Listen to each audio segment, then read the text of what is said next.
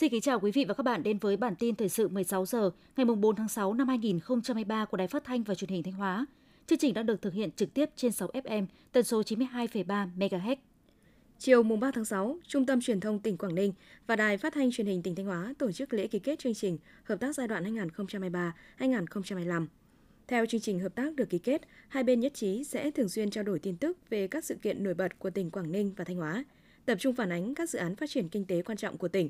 tuyên truyền về các kinh nghiệm, mô hình phát triển kinh tế xã hội hiệu quả, nét đẹp văn hóa thiên nhiên con người hai địa phương.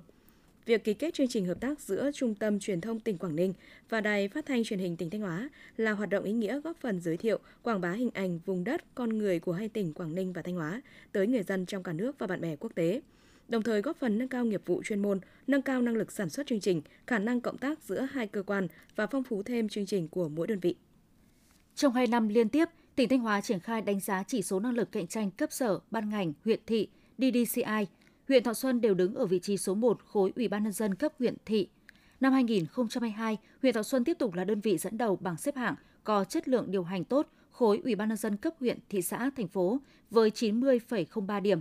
Trong đó có năm trên tám chỉ số thành phần đứng đầu bảng, đó là tính minh bạch và tiếp cận thông tin, tính năng động và vai trò của người đứng đầu, cạnh tranh bình đẳng, hỗ trợ doanh nghiệp và thiết chế pháp lý. Đây là kết quả của những nỗ lực bền bỉ, liên tục và thực chất trong cải cách hành chính, cải thiện môi trường đầu tư kinh doanh, nâng cao năng lực cạnh tranh của huyện, từ đó tạo sự phấn đấu, niềm tin và hài lòng của doanh nghiệp với chính quyền. Từ năm hai nghìn không trăm mười sáu đến nay, huyện đã thu hút trên tám mươi nhà đầu tư vào địa phương, với tổng số vốn đầu tư lên tới gần mười hai nghìn tỷ đồng.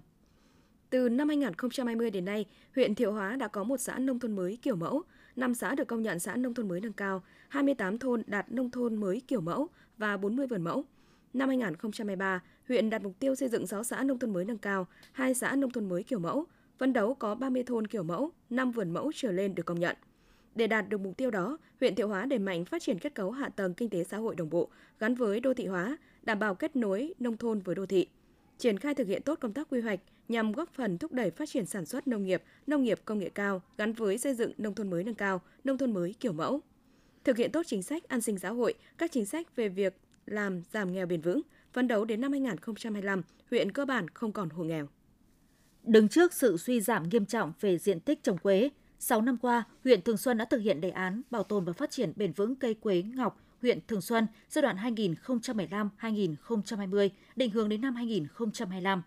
Đề án đã thu hút một số chương trình, dự án góp phần bảo tồn và phát triển bền vững loại cây dược liệu lâu đời này. Thực hiện đề án bảo tồn và phát triển bền vững cây quế, đến nay, huyện Thường Xuân đã phát triển thêm được một nghìn một trăm héc-ta quế tập trung và trên một triệu cây quế trồng phân tán, phát triển hai sản phẩm tinh dầu quế và quế thanh được công nhận sản phẩm ô cốp ba sao. Dự kiến đến năm hai nghìn không trăm hai mươi lăm, huyện Thường Xuân sẽ phát triển chín nghìn héc-ta cây quế tập trung và ba phẩy năm triệu cây trồng phân tán. Đã thành thông lệ, vào dịp Ngày Môi trường Thế giới mùng năm tháng sáu hàng năm, Công ty trách nhiệm hữu hạn Điện Nghi Sơn hai đều phối hợp với Hội Phụ Nữ xã Hải Hà tổ chức Giao quân Bảo vệ Môi trường Biển, qua đó góp phần nâng cao nhận thức và từng bước thay đổi thói quen của người dân trong việc bảo vệ môi trường. Với chủ đề loại bỏ rác thải nhựa khỏi cộng đồng, lễ Giao quân hưởng ứng Ngày Môi trường Thế giới năm hai nghìn không trăm hai mươi ba do Công ty trách nhiệm hữu hạn Điện Nghi Sơn hai phát động đã không chỉ thu hút đông đảo chị em phụ nữ mà còn có sự tham gia tích cực của cán bộ, chiến sĩ, Ban Chỉ huy Biên phòng Cảng Nghi Sơn, Hải đội hai, Bộ đội biên phòng tỉnh Thanh Hóa, lãnh đạo xã Hải Hà và người dân địa phương. Tiếp theo là những thông tin trong nước. Các chính sách thu hút đầu tư cởi mở, thông thoáng, môi trường đầu tư kinh doanh thuận lợi, không ngừng được cải thiện, đã và đang giúp Việt Nam đạt được nhiều thành tựu trong thu hút đầu tư nước ngoài ép đê i. Các lĩnh vực mà Việt Nam khuyến khích thu hút đầu tư đó là công nghệ cao, công nghệ sạch, năng lượng tái tạo, ưu tiên đầu tư các dự án sử dụng ít lao động, năng lượng, đất đai, tài nguyên, đem lại giá trị gia tăng cao, thúc đẩy tăng trưởng xanh, phát triển bao trùm và bền vững nền kinh tế. Các chuyên gia kinh tế cũng cho rằng, để thu hút dòng vốn đầu tư mới và đặc biệt là các dòng vốn đầu tư nước ngoài chất lượng cao, Việt Nam cần có chính sách đầu tư thích hợp, hấp dẫn và môi trường kinh doanh thân thiện với các nhà đầu tư. Bộ Y tế vừa ra văn bản đề nghị các cơ quan, đơn vị tăng cường quản lý hoạt động khám, chữa bệnh tại các cơ sở y tế nhằm phát hiện sai phạm liên quan đến trục lợi bảo hiểm xã hội. Trước đó, Công an thành phố Biên Hòa, tỉnh Đồng Nai đã đồng loạt khám xét một số phòng khám, thu giữ nhiều tài liệu để điều tra việc cấp khống, giấy chứng nhận nghỉ việc hưởng bảo hiểm xã hội. Bộ Y tế đề nghị chấn chỉnh các cơ sở khám chữa bệnh thực hiện đúng các quy chế chuyên môn, quy trình khám chữa bệnh, tăng cường thanh kiểm tra theo kế hoạch hoặc đột xuất về công tác khám chữa bệnh nhằm kịp thời phát hiện sai phạm. các tổ chức cá nhân làm sai quy định sẽ bị xử lý nghiêm minh. Bộ trưởng Bộ Văn hóa, Thể thao và Du lịch Nguyễn Văn Hùng đã ký một số văn bản công bố thêm nhiều di sản vào danh mục di sản văn hóa phi vật thể quốc gia. Đó là các di sản ở các lĩnh vực như tập quán xã hội và tín ngưỡng, nghệ thuật trình diễn dân gian, lễ hội truyền thống, nghề thủ công truyền thống. Trong đó, tỉnh Tuyên Quang có bốn di sản được công nhận, gồm lễ nhảy lửa của người Bà Thẻn, lễ hội Đình Hồng Thái, tri thức về cọn cước của người Tày và tri thức và tập quán trồng lúa nước của người Tày. Tỉnh Điện Biên có bốn di sản được công nhận lần này là nghệ thuật múa của người Lào, lễ cúng dòng họ của người Mông Trắng, nghệ thuật làm trang phục của người Hà Nhì và nghề rèn của người Mông.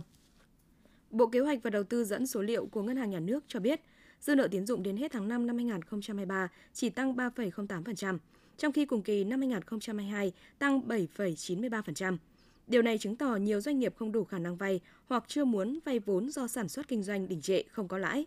Mặt bằng lãi suất cho vay tuy đã giảm nhưng vẫn ở mức cao. Hoàn thành thời gian hoàn thuế giá trị gia tăng chậm. Bên cạnh đó là khó khăn về thị trường, nhất là các nhóm hàng chủ lực như điện tử, điện thoại, dệt may, da giày, đồ gỗ. Ngoài ra, các thủ tục hành chính tuy đã được cắt giảm nhưng vẫn chưa thông thoáng, làm tăng chi phí cho sản xuất kinh doanh. Ngành sản xuất của Việt Nam tiếp tục suy giảm trong tháng năm năm hai không hai ba khi nhu cầu vẫn yếu, sản lượng và số lượng đơn đặt hàng mới giảm mạnh hơn khi các doanh nghiệp giảm việc làm và hoạt động mua hàng tương ứng.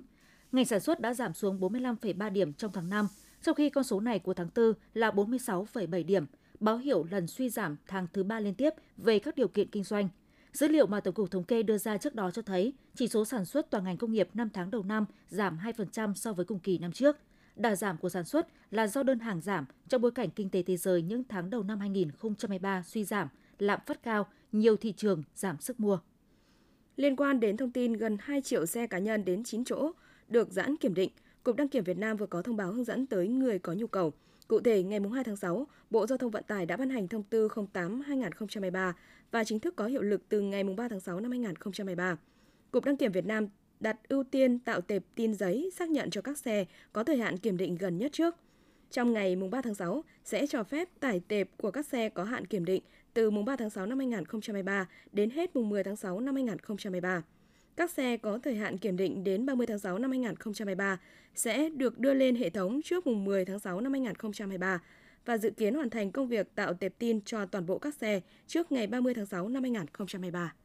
Theo Bộ Lao động Thương binh và Xã hội, từ rà soát đối chiếu thông tin của Bảo hiểm Xã hội Việt Nam, số người lao động mượn hồ sơ tư pháp mà cơ quan Bảo hiểm Xã hội các địa phương đã phát hiện đến thời điểm hiện tại là ba nghìn bảy trăm mười sáu trường hợp. Bộ đã có công văn gửi Ủy ban nhân dân các tỉnh thành và cơ quan Bảo hiểm Xã hội hướng dẫn người lao động, người sử dụng lao động ra cơ quan tòa án để thực hiện thủ tục tuyên bố hợp đồng lao động vô hiệu. Sau đó, cơ quan Bảo hiểm Xã hội sẽ điều chỉnh thông tin tham gia Bảo hiểm Xã hội của người lao động theo quyết định của tòa án.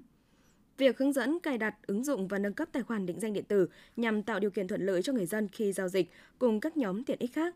Lực lượng công an đã và đang nỗ lực bằng nhiều giải pháp khác nhau để đẩy nhanh tiến độ hướng dẫn cài đặt, ứng dụng và nâng cấp tài khoản định danh điện tử cho công dân. Tính đến nay, cả nước đã có ba mươi hai phẩy sáu triệu hồ sơ cấp định danh điện tử được thu nhận, trên hai mươi chín triệu hồ sơ được phê duyệt, bốn mươi hai phần trăm trong số đó đã được kích hoạt. Dịp lễ Quốc khánh mùng hai tháng chín năm hai không hai ba, cán bộ, công chức, viên chức và người lao động sẽ được nghỉ bốn ngày liên tục. Cụ thể, công chức, viên chức nghỉ lễ Quốc khánh năm hai không hai ba từ thứ Sáu ngày một tháng chín đến hết thứ Hai ngày bốn tháng chín dương lịch. Bộ Lao động Thương binh Xã hội đề nghị các cơ quan đơn vị thực hiện lịch nghỉ lễ Quốc khánh năm hai không hai ba, lưu ý bố trí, sắp xếp các bộ phận làm việc hợp lý để giải quyết công việc liên tục, đảm bảo tốt công tác phục vụ tổ chức, nhân dân. Đây là dịp nghỉ lễ cuối cùng trong năm nay. Do đó, căn cứ vào lịch nghỉ trên, người lao động có thể chủ động bố trí thời gian để đi du lịch, về quê, thăm thân. Sáng bốn tháng sáu, lãnh đạo Bộ Chỉ huy Bộ đội Biên phòng tỉnh Thừa Thiên Huế cho biết, trong quá trình thực hiện nhiệm vụ tuần tra trên biển, cán bộ chiến sĩ của Hải đội hai đã phát hiện một tàu cá hành nghề giã cào trái phép trong vùng ven biển của thành phố Huế. Tàu cá bê đê bốn không sáu không sáu T S do ông Phan Thanh Toàn, sinh năm một nghìn chín trăm tám mươi tư, trú ở xã Mỹ Thọ, huyện Phù Mỹ, Bình Định, làm thuyền trưởng. Trên tàu có bốn thuyền viên. Tổ công tác đã lập biên bản đưa người cùng phương tiện vi phạm về bàn giao cho đồn biên phòng cửa khẩu Cảng Thuận An vào sáng bốn tháng sáu để xử lý. Phòng Cảnh sát điều tra tội phạm về ma túy Công an tỉnh Kiên Giang vừa phối hợp với các đơn vị chức năng vừa bất ngờ kiểm tra một quán karaoke, phát hiện nhiều đối tượng dương tính với ma túy. Qua kiểm tra mười hai phòng của quán karaoke Lucy, lực lượng công an phát hiện có một trăm mười nam nữ thuê phòng hát và sử dụng trái phép chất ma túy. Tại hiện trường, lực lượng công an đã thu giữ sáu bịch và mười ba viên nén nghi là ma túy. Qua test nhanh có bảy mươi sáu người dương tính với ma túy. Công an tỉnh Kiên Giang tiếp tục điều tra, xử lý các đối tượng cũng như cơ sở karaoke Lucy theo quy định của pháp luật. Những thông tin vừa rồi cũng đã khép lại chương trình thời sự của Đài Phát thanh và Truyền hình Thanh Hóa. Xin kính chào và hẹn gặp lại quý vị và các bạn trong những chương trình sau.